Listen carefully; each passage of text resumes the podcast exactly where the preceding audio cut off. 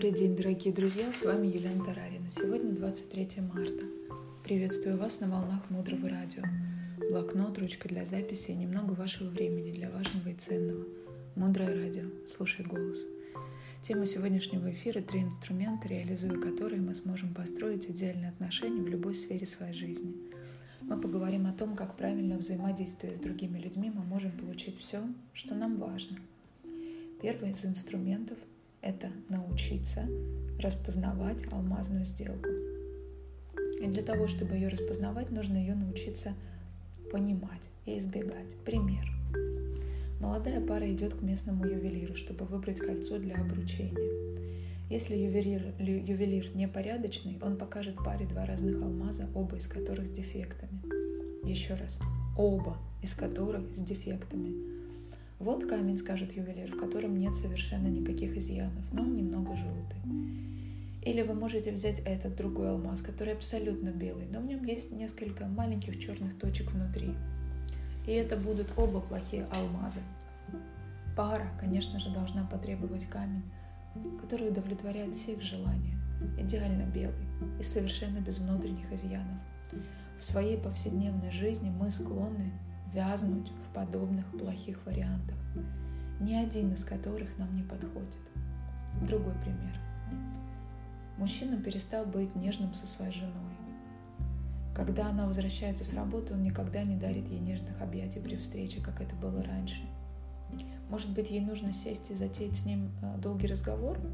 Или убедить его в том, что дарить ей нежность – это важно – или вместо этого жене вести себя с ним холодно, пока он не сломается и не обнимет ее?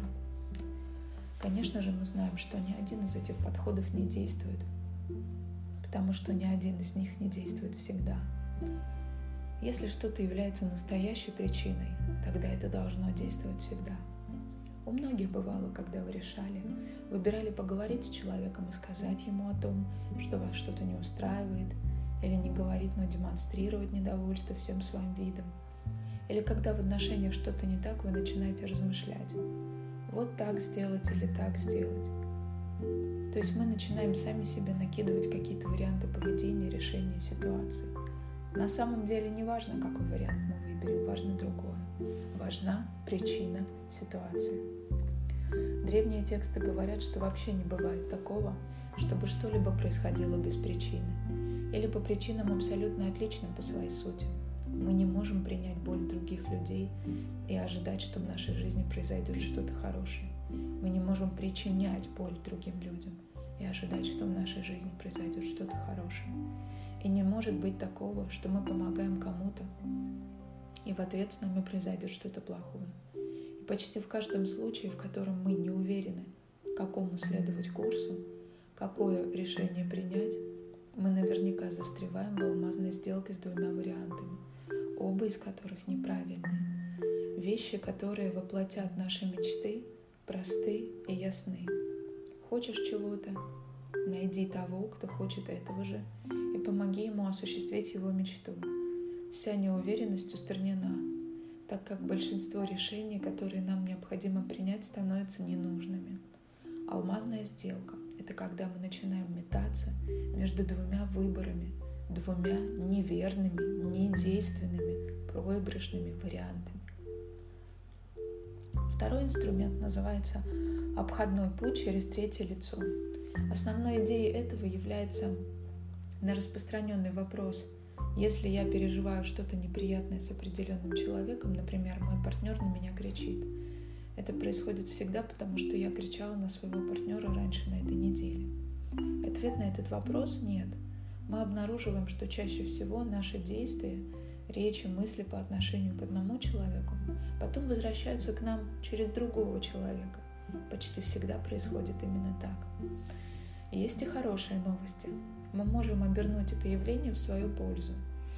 И если у меня, например, проблема с партнером, который кричит на меня – мне часто с трудом удается себя сдержать, чтобы ему не ответить тем же. К счастью, я могу использовать обходной путь через третье лицо. Например, быть осторожной и не кричать на людей, с которыми я работаю в офисе. А потом радоваться тому, что удалось быть вежливой на работе и посвящать это тому, чтобы мой партнер не кричал на меня дома. То есть мы не напрямую взаимодействуем с объектом раздражения, а взаимодействуем с другим человеком, даем ему то, что сами хотим получить от первого объекта. И вечером радуемся и посвящаем это достижению нашего желания. Третий инструмент называется основная причина. Когда мы чего-то хотим, мы доходим человека с такой же, как и у нас, целью и помогаем ему реализовать его желание. Мы берем человека с таким же, как и у нас, желанием, где-то с ним встречаемся и спрашиваем, как ему можно помочь. Предположим, я пытаюсь вылезть из горы кредита. Хочу избавиться от них. Чтобы это сделать, я собираюсь найти кого-то, пребывающего в такой же ситуации.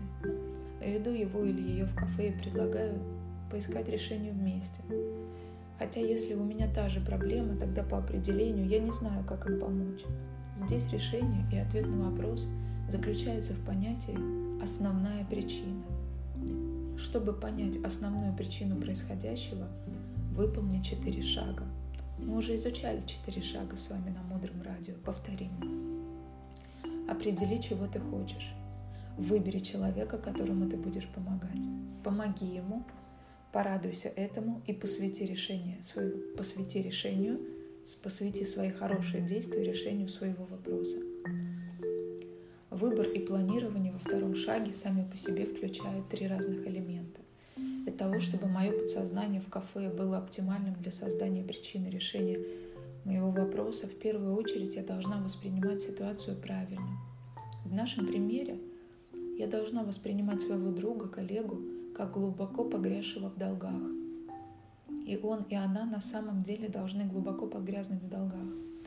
Если человек выбран правильно, точнее его ситуация идентична или очень схожа с моей, тогда моя попытка помочь человеку решить вопрос, даже если я не являюсь лучшим советчиком по долгам, состоялась. То есть первый шаг – это действительно найти человека, который имеет такую же проблему, как у вас. Второй элемент который должен присутствовать во втором шаге, чтобы выбрать своего партнера.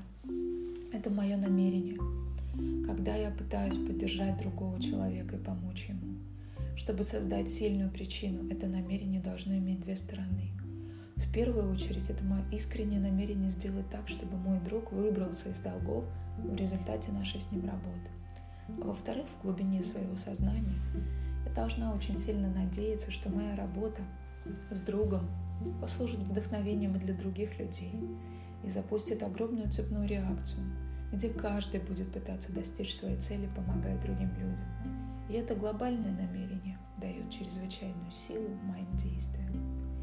И третий элемент – это сила позитивных эмоций, которые мы храним в своем сердце, когда стараемся помочь другому. Если будем делать это сильным чувством любви и заботы – то создадим очень-очень сильные причины. Итак, мы видим, что преуспевание в помощи нашему другу вылезти из долговой ямы не является одним из трех элементов, определяющих силу причины решения ситуации. Мы просто сильно этого хотим. Мы просто сильно хотим помочь нашему партнеру. И этого достаточно. И мы знаем, что это же желание, это и есть основная причина для улучшения нашей ситуации. Нам не нужны знания о том, как зарабатывать деньги и выйти из долгов. Нам нужно очень сильно хотеть помочь этому человеку. Мы должны убедиться в том, что наше сердце правильно настроено и что наша мотивация чиста. Сегодня мы выяснили, что такое алмазная сделка, как ее распознать, как, помогая другим, мы помогаем себе обрести желаемое. Дальше глубже. Оставайтесь с нами на волнах Мудрого Радио. Мудрое Радио. Жить на глубине. С вами была Елена Тарарина. До встречи в эфире.